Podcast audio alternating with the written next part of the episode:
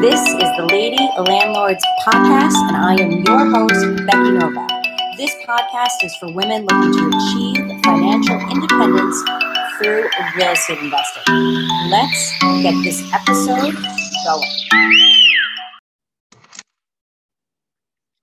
Hi, and welcome back to this week's episode of the Lady Landlords podcast. I am your host, the founder of Lady Landlords, Becky Nova, and I am joined by Timothy Hero today. I am really excited to deep, deep dive into what Timothy does in helping people find non traditional lending. So, Timothy, thank you so much for being here today. How are you? I'm good, Becky. How are you? I'm good. Um, I love the Christmas tree you got going on behind. Thank you. It's fantastic. Um, so, what I would love to kind of start off with today is just share a little bit about yourself and, and who you are, if you could. Yeah, so I am a private mortgage broker for non traditional lenders. Um, right now, I, I live in Richmond, Virginia. I'm from South Florida. Um, my, my main focus is helping rental uh, investors get financing that they can't go the traditional bank route. Um, these lenders offer uh, fewer docs needed, um, 30 year fixed mortgages, and that sort of thing. So I connect investors to lenders that work best for their situation. Gotcha. I know a lot of our listeners are going to be really interested in hearing a little bit more about that criteria because there are so many people in situations where they really need to kind of get outside of traditional lending. But I would love to hear how you even got into this job. How did you even find this role? It was actually by accident. So before before all this, I was a what I call a failed realtor in 2017. Um, I moved from South Florida to Richmond. I spent all my money moving up here. So when I became a realtor, I had no money for marketing. Um, I had some family, but they lived, you know, 30, 40 minutes away, and there weren't enough leads coming in or anything like that. So after 17 months, I never sold a single house, but I knew so much about real estate being around it since I was young.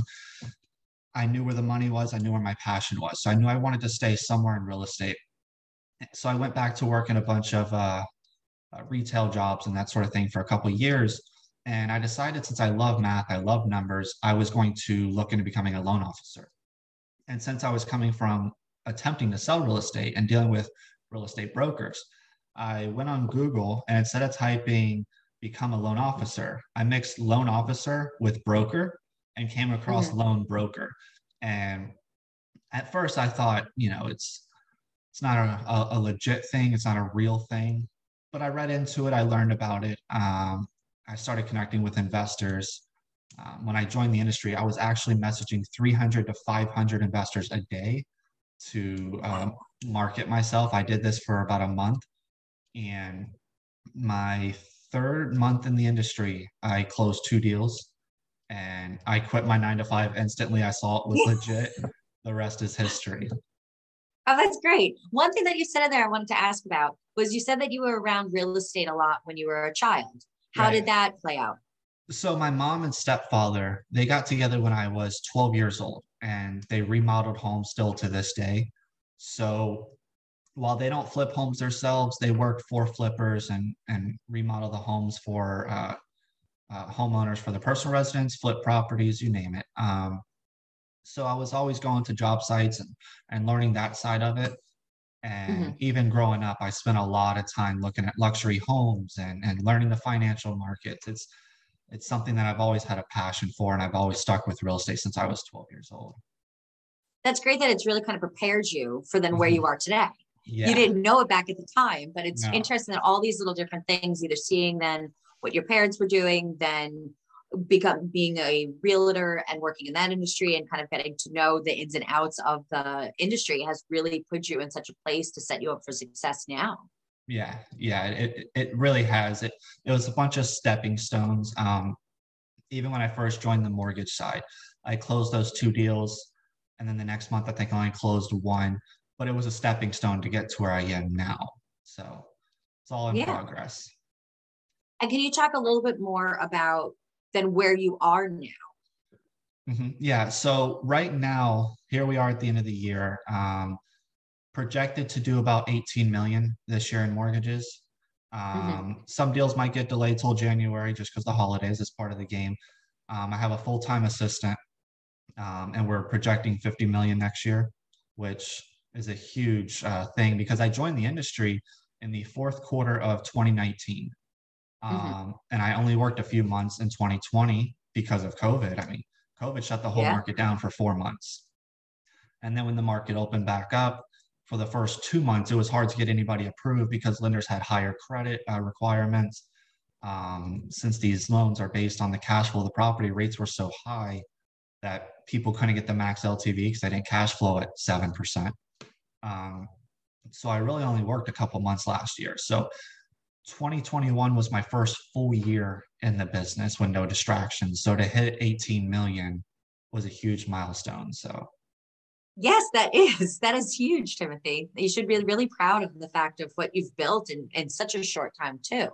Um, that's really fantastic. What would you say would be the key to your success over this past year? I, I definitely got to put it networking has has been everything. Um, mm-hmm.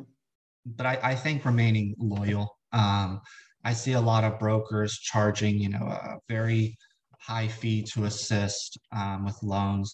I've always kept my fees low to put myself in the investor's shoes to really show that i'm in their corner to save them on cost while still finding them the best lender. Mm-hmm. um, and letting them know when they have their best deal or not. Like i i have a lot of repeat clients and they keep coming back to me because I delivered what I promised. Um, this is an industry where a lot of people will lie to you to get your foot in the door. So you start the progress uh, process, and then later on they hit you with the reality of the terms and things change, and they hope you'll stay in the deal. I've never put my clients in a situation like that. So I think my obsession with networking and my uh, loyalty has been a huge part of it. And from our side as the investors, mm-hmm. trust me when I say that we also want to find somebody that we can be loyal to. We yeah. don't want to, every time we do a deal, to have to say, oh, well, now we need a new realtor and now we need a new lender and now right. I need a new attorney. We want to make sure to find people that we can have repeat business with. So it yeah. sounds like you're really setting yourself up for success in that way of saying that this is kind of a key value for how you like to work with people. So so I really appreciate that. Yeah. Yeah. So, can you walk us through a little bit of the differences between your mortgage broker with traditional lending mm-hmm. versus then you as a mortgage broker with non-traditional lending? Okay, so for the traditional side, um, most of them to get to even get a quote, you often have to do an application. Um, some will even want to run credit. On the non-traditional side, they don't even run credit unless you decide to move forward with the deal. Um, on the non-traditional side, there's a lot fewer docs to collect. Um, this is a newer industry that many may not know about. May, most of this was created in 2014, the non-QM sector. Um, there's no income statements. Uh, there's there's no tax returns. There's there's none of that. Um, there's no DTI check. It's solely based on credit score and the cash flow of the property. So any income thing isn't looked upon in this industry. Whereas the conventional side, it's two years tax returns, your monthly mm-hmm. bills and debt, and it's it's a lot easier of a process. And because of this, we're able to close quicker too. Gotcha. So would a lot of the people that come to you be people that either are self-employed mm-hmm. that maybe don't have high income or maybe they have high debt to income ratio like what are the trends of the people that are typically finding you that can best use your services I, I would say about 50% of borrowers who come to the non traditional side are self employed. Um, and I'd say the other 50% is a mixture of people who might work a W 2 but don't want the loans on their credit. And the non traditional side, they're not reported on credit. So there's no max of mortgages. I can close 30 mortgages with the same borrower in a year if I wanted to, if they wanted to. Um, so th- those those two things um, and we also lend to LLCs. Most banks won't do that. I believe some credit unions will, but most conventional banks won't. So lending to LLCs, um, not reporting on credit, um, qualifying self-employed people. Th- those are the three major factors. And there's no limit to mortgages. Whereas conventional, you're maxed at 10. I like that. That's yeah. something I feel like people don't really think about is what are we going to do after when we kind of hit that max if they really yeah. are expecting to grow a larger portfolio. So mm-hmm. that's really great to know that working with you that they can actually make it past that 10 mm-hmm. and also that this is not affecting their credit or then their debt to income right. ratio in case they need a traditional lending for some type of other purpose. So yeah. so when people do come to you then since there isn't the same application process as it would be for a conventional loan, what types of information do you try to collect during that first phone call with somebody? So the main thing is uh, credit score. Um, we just need at least a 620. Um, 700 and higher gets you the best terms. Uh, most lenders top tier is 740 or 760. Um, so we need credit score. Um, we need address to do some research on the property to make sure it's not too rural. Um, and then we need to see the numbers for cash flow. We need the value of it, the rent amount, taxes, insurance. We need to see the cash flow numbers. And that's honestly enough to determine the approval process. Um, we then okay. send over a quote, and if those numbers work for them, they send over an application, which is much, much shorter than conventional. I mean, some of my lenders got one page applications and it's it's three minutes to complete. Um, so we pull credit one time, we pull it in the beginning, and it doesn't mm-hmm. get pulled again like most conventional route will pull it at the end again. Uh, private lenders, credit's good for 90 days, and it usually doesn't take 90 days to close a loan. So we just closed a six property portfolio in four weeks flat. So 90 days is when credit expires, but we usually don't have to pull it a second time. So that's usually how the process is for that. Gotcha. You had mentioned in there that you have to make sure that the property isn't too rural. So mm-hmm. can you tell me a little bit more about that? Yeah, so they base it on uh, population density. Um, there's sometimes where somebody sends me an address and I tell them, I don't think this will work because it's a town of 8,000 people. Um, and I'll send it to my list of lenders and comes back, one of my lenders will do it, but maybe they'll just reduce LTV by 5%. So if this person wanted to cash out 75, they'll be maxed at 70, but nobody else in the industry will touch it. So to get 70% cash out on a 30 year fix, not reported on credit, is better than what I had thought would have happened. So, so they, just out of curiosity, why why is it that you know kind of these lower population areas are looked upon differently? Um, I think the main reason is if a tenant moves out or stops paying and, and gets evicted, they view it as more of a risk of a sitting property that won't be easily occupied. Whereas if you're in a big town like Dallas, Texas, the property hits the market within three days, 50 people have applied for it. You know, so as a New Yorker, I definitely understand that. I could yeah. we can rent places, you know, two days before the end of the month. People yeah. don't even look earlier than that. You just wait yeah. to the very end. Um, and our vacancy rates are are very low. So okay, that definitely makes sense. And then also some other things that I've heard in that same category is about properties not being uh, not being enough money? Do you have a cap that you only lend if a property is worth at least a certain amount? Yeah so it, it every lender has their different uh, criteria but for the most part they're in the same range. Um, they don't want to go under a hundred thousand dollar property value if it's a single asset. If you're doing a portfolio i can go all the way down to 50000 a unit. So a 50000 a unit yeah, if it's so a portfolio a, yeah, so a four unit would need to be two hundred thousand dollars.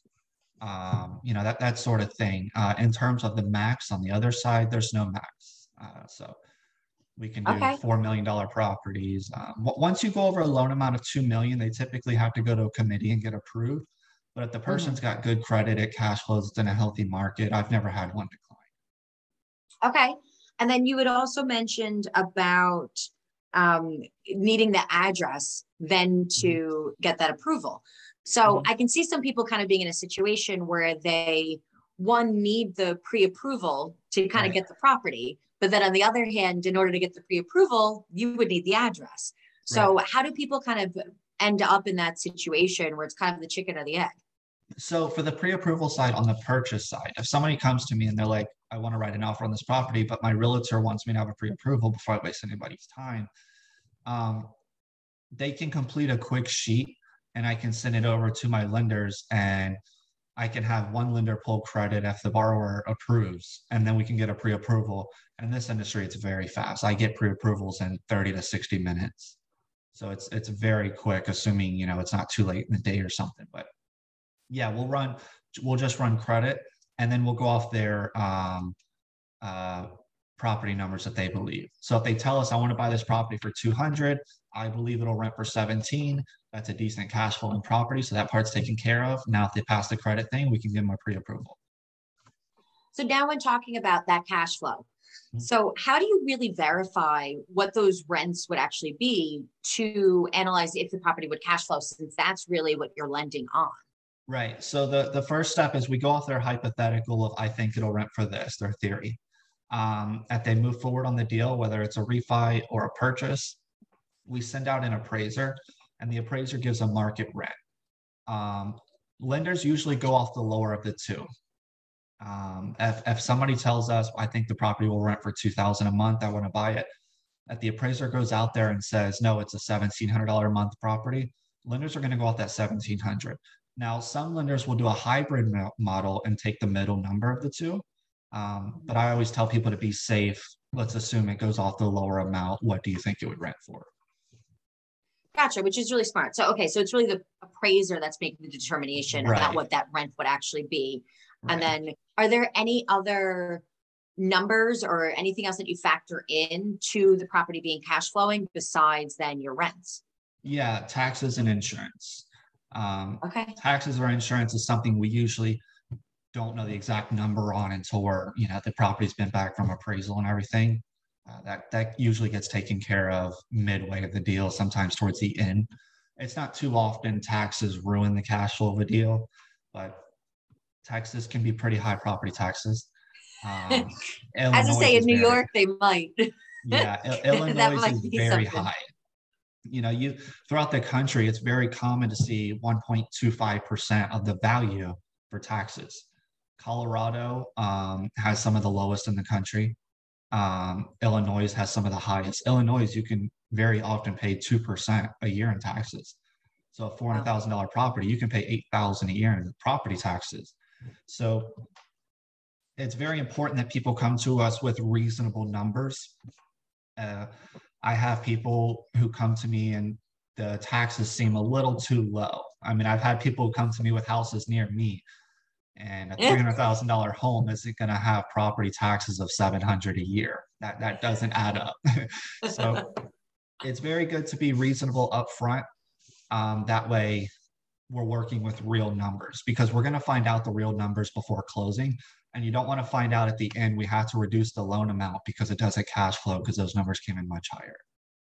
And then really people would be doing themselves a dis- disservice if right. they're not actually giving you the numbers. If they come to you and they say, Hey, I've got an 800 credit score, the rent, you know, the property is $150,000, but hey, it rents for five grand a month, yeah. you know, and oh, the taxes are 50 bucks, right? Like you'd be like, yeah, of course I can lend on that. But when yeah. it then comes down to closing, it's just not going to work because you're right. going to, you're going to find out there's no way yeah. that you're not doing your due diligence so that all because somebody tells you these things that you're going to lend just based on that information.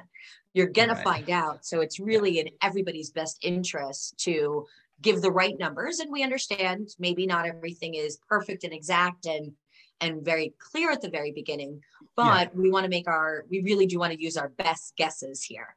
Yeah, yeah. It, it, it's okay to be off by a little bit. If you tell me your property taxes are twelve hundred a year and it comes in at thirteen fifty, it's one hundred and fifty dollars difference spread out over a year. That's not. It's a little more than ten dollars a month. Yeah. that's fine. But if you say it's 1200 and it comes back at, you know, 2100, now we're talking difference in cash flow. So, yes. And then with that cash flow, is there a certain amount of cash flow that you would require? Would you yeah. be like, great, this property makes $1. Here's your loan. so, lenders have a DSCR, debt service coverage ratio. Every lender requires a different amount. Um, most lenders right now is 1.1 or 1.2, which means we want to see a cash flow of at least 10% more than what the mortgage will be. And that mortgage is covering everything the uh, principal, interest, taxes, you know, everything. If your mortgage is a thousand bucks a month with everything included, we want to see the property rents for at least 1100. If it does, then you'll be able to get the max LTV. That that's that's the approval side. We need a not only a prop not, not only a property that rents to cover the the mortgage, but also a little left over. Gotcha. And then also, so that also would take um, into consideration what the down payment somebody would be making would be, right? Correct. Yeah, because if somebody has a property that only meets that 1.1 DSCR, F, it's 70% loan to value, then that means the most we can lend is 70%. So they got to put 30% down versus the 20. So the cash flow determines the max LTV you can get. Gotcha. So let's talk about that for a second. Down payments. Mm-hmm. Do you, in all situations, require some skin in the game mm-hmm. from an investor? Yeah, it's 20 to 25%, assuming no cash flow issues. Yeah. Gotcha.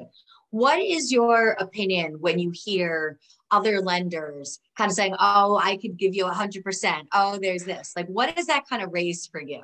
I'll, I'll say this if those lenders were legit, my lenders wouldn't be in business. right? if, if my lenders only lend 80% and the people next door lend 100, my people wouldn't be doing 500 million a year in mortgages. So right. maybe you could find a, an individual investor that's willing to loan 100%. But as of right now, as we speak, there's no actual company that does it. Um, most of these lenders, they get their money from the same capital partners oftentimes.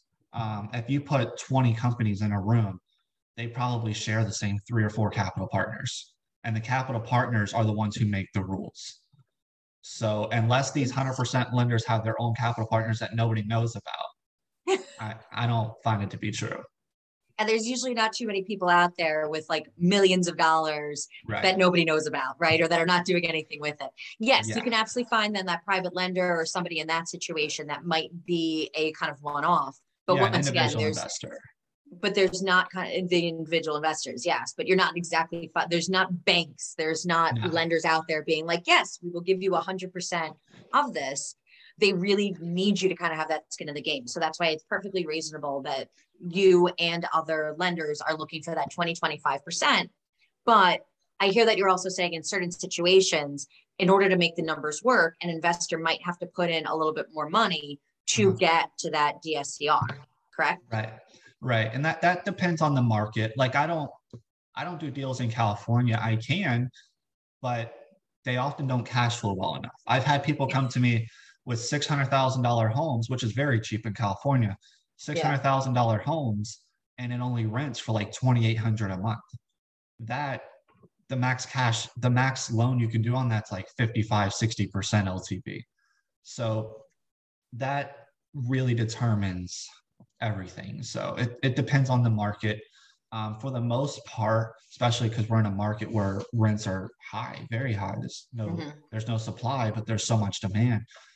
But right now, we're not seeing too much of a cash flow issue because the LTV, we need low rates to give a better cash flow, and we need high rents to help. And right now, we have both of those. So there's mm-hmm. not too much cash flow issues restricting LTV right now.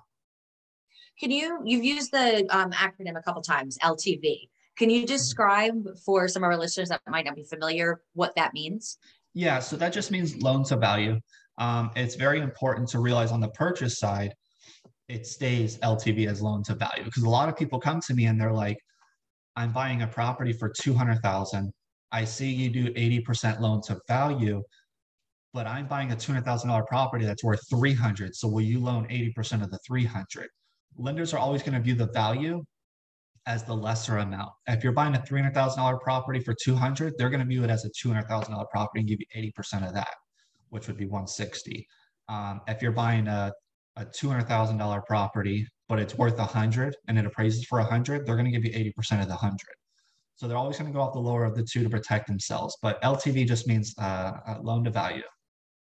Perfect. Thank you very much. That's that's gonna be really helpful for some of our newer investors out there um, when kind of looking into that. So got it. So now you have people that are coming to you that maybe don't have the traditional W two or they do, but they don't want this to show up on then their credit, or they've right. already hit their tax portfolios. They're coming to you, they have that address, they're able to kind of share those numbers with you um, as best and most accurate as they kind of can. And then you're really looking for what that cash flow is going to be on that property. About, you mentioned closing costs before that, sorry, you mentioned closing time before. What would you say is your average turnaround time to get a loan closed? So that, especially in today's market, varies very wildly because if somebody comes to me with a single asset, uh, just wants to do a single property refinance, and let's say a popular city like Tampa, Florida, mm-hmm. we can close that in three, three and a half weeks, assuming you know no holidays, the appraisal's done decent, you know, time frame. Um, whereas somebody who comes to me with a portfolio in a semi-rural town where there's only 18 appraisers in the whole town we're gonna we're gonna spend three or four weeks just waiting on appraisals because the market they're in. And now we're waiting on you know 15 or 20 appraisals because it's a portfolio. So single asset loans are typically three and a half to four weeks but if you're not in a very big market it can be five weeks. Um, in terms of portfolio depends on the market you're in and how many properties you're doing. Those are typically five to six weeks can be up to eight if it's a big portfolio um, mm-hmm. in a semi-rural market um, but overall, I'd say for four weeks or so for a single asset. And which means then much, much faster also than traditional lending. Yeah, I, have I've had people come to me and private sector right now has gone down so much in rates, especially with the traditional lending's uh, 7% rule. Um, we're pretty close to conventional these days in rates. Uh, before COVID, conventional was always like a full percent lower. I have cash out mm-hmm. refis that I quote at 4.5%, and the bank will quote my client at 4.3.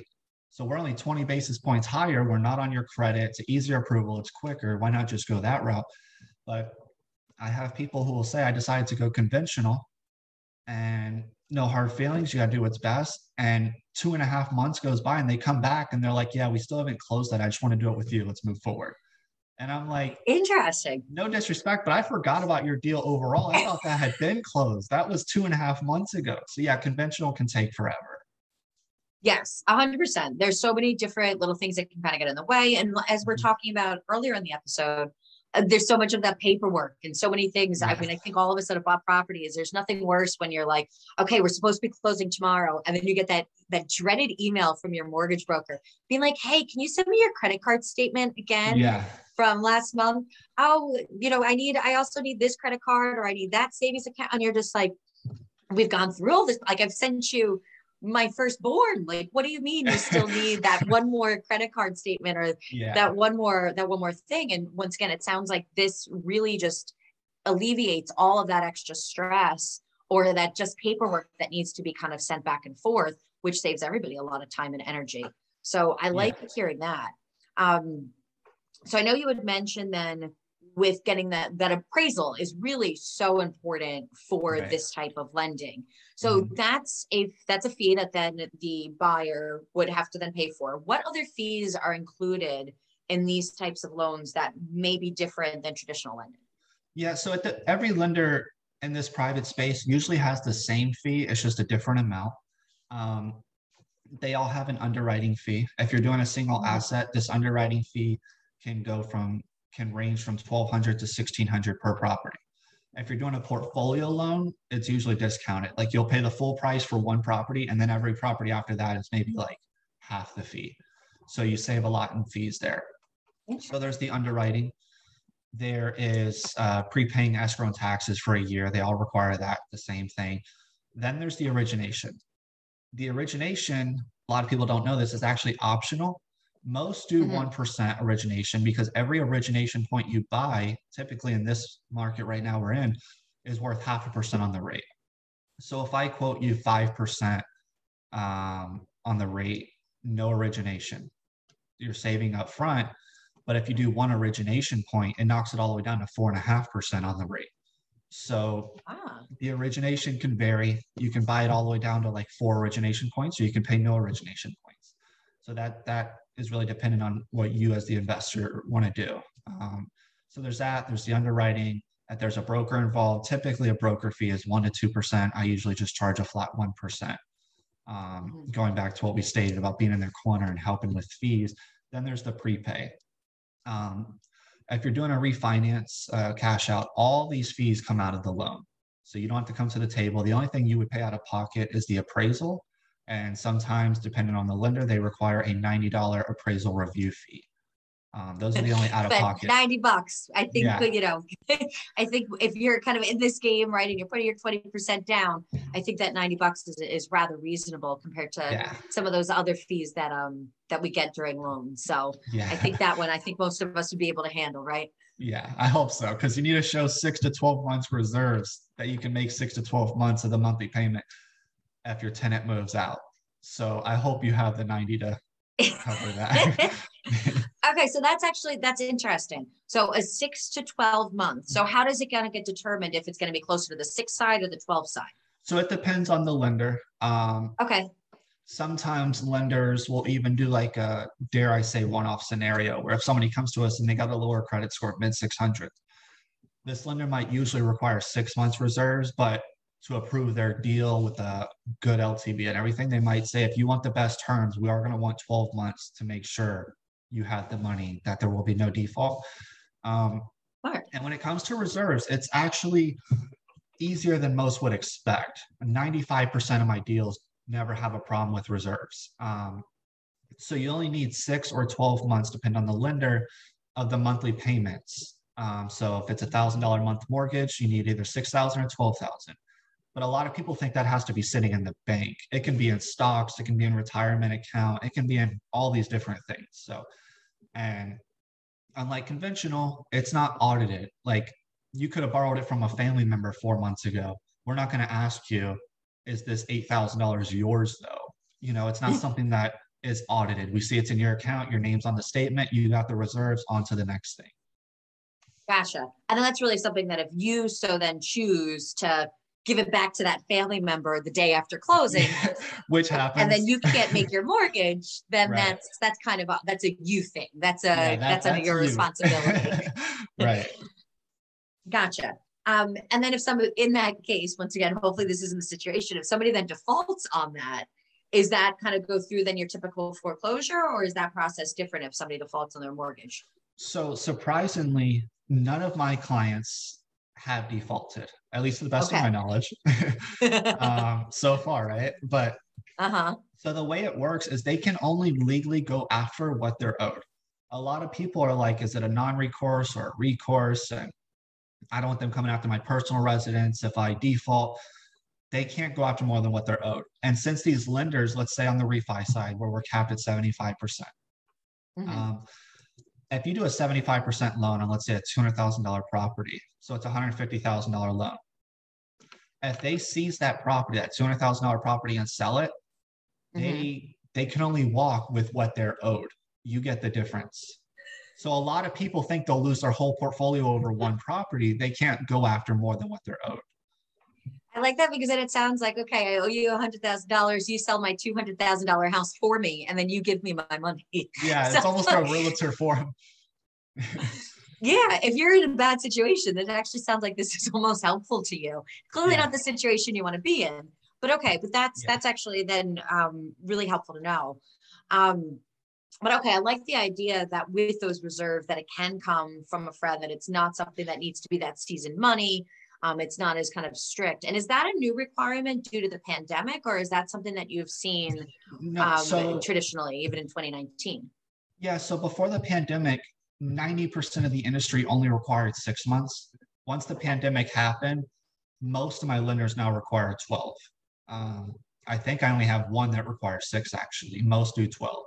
But okay, you know, if you borrow the money from a friend or something, put into your account, if they see you put a large amount in the past week just to meet the reserves requirement, they might ask for a letter of explanation, but it's not something mm-hmm. they dig into. You can just say, you know, I borrowed it from somebody or it was payback from an investment or, you know, something like that. It's not audited.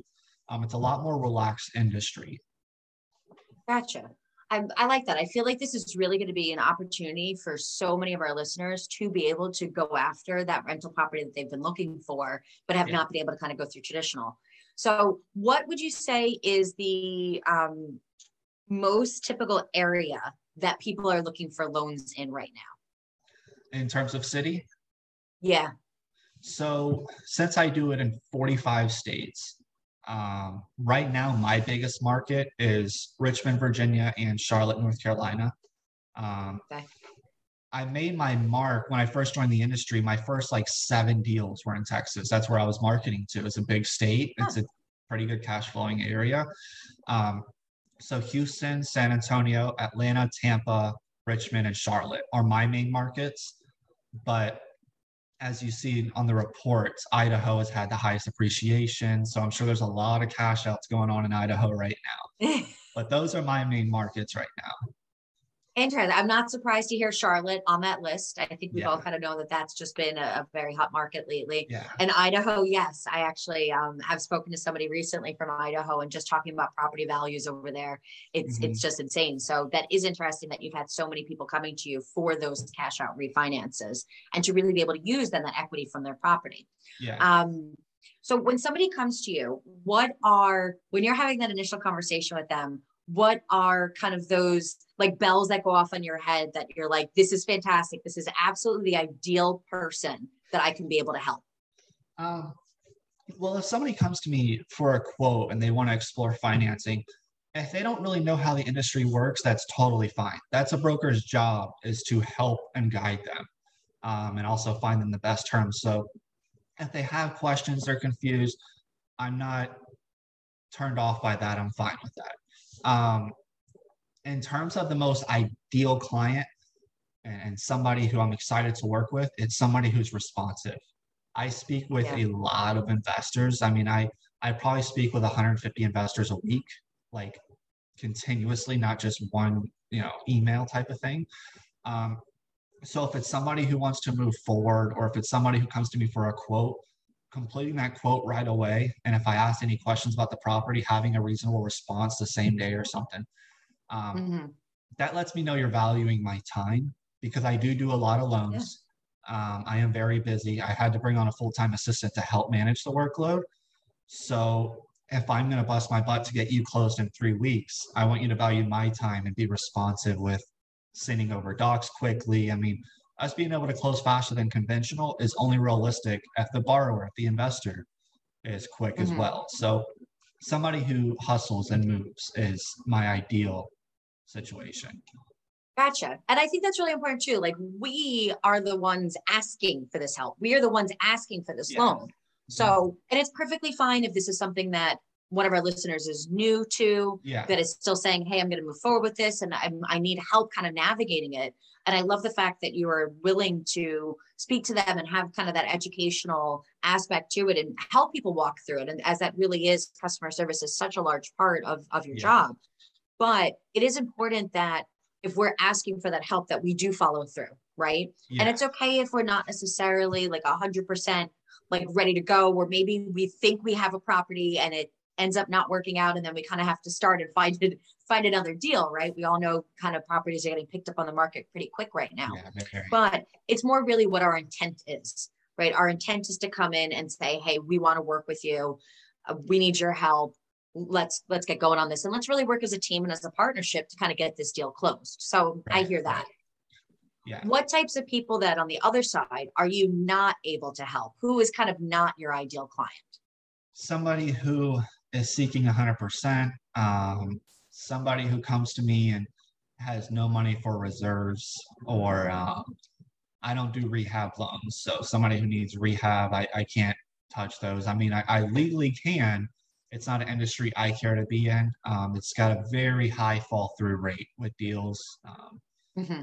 So I stay away from the fix and flip stuff. Um, okay that that's typically the main thing uh, are, are those two scenarios someone who's wanting 100% gotcha. financing or wanting rehab stuff right and that makes sense if you're really once again you're lending on the asset and the cash flow that's included in that so yeah. once again if it's a gut rehab there is no cash flow. there's flow. no it cash can't, it can't be rented it's, it's, costing you a thousand a month you're not Correct. making anything yeah it sounds like once again if there's if it's livable if there's renters in there yes fine you have to make some upgrades that's then on us as the investor to right. say okay you know what i have to paint i have to replace this carpet i have to do those cosmetic things but yeah, really once fine. again Yes, It- because once totally again, your appraiser needs to give you that, what that rent is gonna be. So fine, maybe the rent is a little bit lower until we do those upgrades. But that is Right. totally different than doing the BRRRR strategy, the gut renovations, those complete fix, fix and flips. Yeah. Is that, that's not your bread and butter here.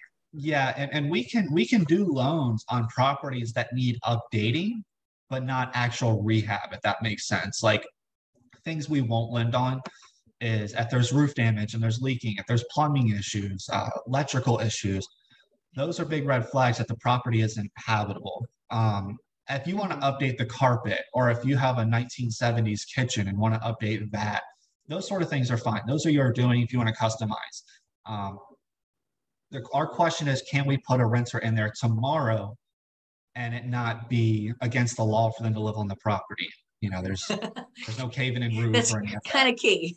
Yeah, So it that's- sounds, but what it sounds like then somebody that you could help is somebody that went through maybe a hard money lender, got a rehab loan, yeah, then now come to you months later to do that cash out refinance. It That- sounds like you can help them at that time. that's a lot of my business. A lot because before the Gotcha. pandemic, I had uh, lenders who had no seasoning period. So somebody could buy a home all cash or however they go about it, rehab it, and if it's a slight rehab, be done in two or three weeks and instantly refi the cash out with me. Now my lenders are at three months seasoning, but I'd say that's 50% of my business are these burst strategy investors. I love knowing that. And then once again, three months is still so much better. That's half the Yeah. time as most traditional lenders, which Mhm. are requiring six months seasoning period. So the fact that you can you can help investors get their money back out in half the time is Mm-hmm. absolutely huge. I can see why that's such a draw to you. Yeah, and we can actually start the process at two months and just close it on the three month seasoning day. So there's no month That's wasted. perfect. No, there's absolutely no time wasted in that. I'm sure that's actually going to be a big help to to a lot of the ladies listening. Is Yeah. there anything else that you would say um, are great people to be able to reach out to you to work with, or anything else that you want to say about working with non-traditional lenders? It, it's it's such an easier process. I, I have investors who have been doing this longer than I've been alive. So they've dealt with the traditional side before I was even a thought. And now that this industry in 2014 was formed, the non-QM side, they'll never go back to that even if they qualified. The rates on the non-traditional side are so competitive now that it's almost bank loan. Um, the approval, it's so much less docs, it's quicker, it's not on credit. Um, if there's more than one person on title, let's say two investors come to me, they, they're both on title, we will actually take the person with the highest credit score and use them for the approval and give them the better rate instead of, you know, where a bank might not do that. So the whole process is easier, not being on your credit so it doesn't alter your personal DTI. So if you want to buy a car or a house, these loans look like they don't exist. Somebody pulls your credit and it'll show a private mortgage lender pulled your credit however long ago, but nothing else happened after that. So it looks like you applied for a mortgage and then backed out. But in reality, you have the mortgage. It's just not on your credit. Exactly. It's not showing all of a sudden that um that extra debt that you have Yeah. um from all those properties as well. So Right. that's that's really helpful. Yeah. Gotcha. I think that there's going to be a lot more people that are going to want to start looking into non-traditional lending after hearing this episode. yeah. It's, it's a very growing industry, very big. Yes. No, this is incredibly helpful. I think it's going to help a lot of people out there that one are in traditional situations, but just you can offer so many extra benefits to them. And then those other women that are kind of in that position where they can't necessarily go that traditional route and have been pulling their hair out trying to figure out what a solution is. I, I think Yeah. you're going to be getting a lot of phone calls. So for any of our listeners, I will make sure to link Timothy's information down in the show notes. So do feel free to reach out to him to see if he can help you with getting a non-traditional mortgage or also doing a refinance. So Timothy, thank you so much for being on this week's episode. I really appreciate you being here today. Thank, thank you for having me. It was, it was very fun. Uh, hopefully very informative for everybody. Um, we, we had a good time. Maybe we'll do it again.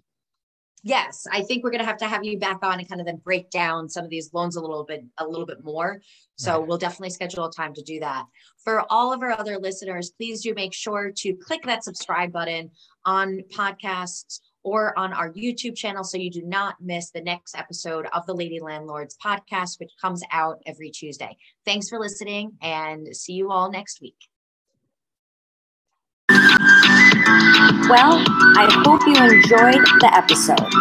If you did, please do me a favor and leave a five star review for the Lady Landlords podcast. This helps make sure to share a message with others that can use the similar information. Thank you very much for helping grow our community. Remember, there's a new episode every single Tuesday, and I'll see you back in the Lady Landlords Facebook group.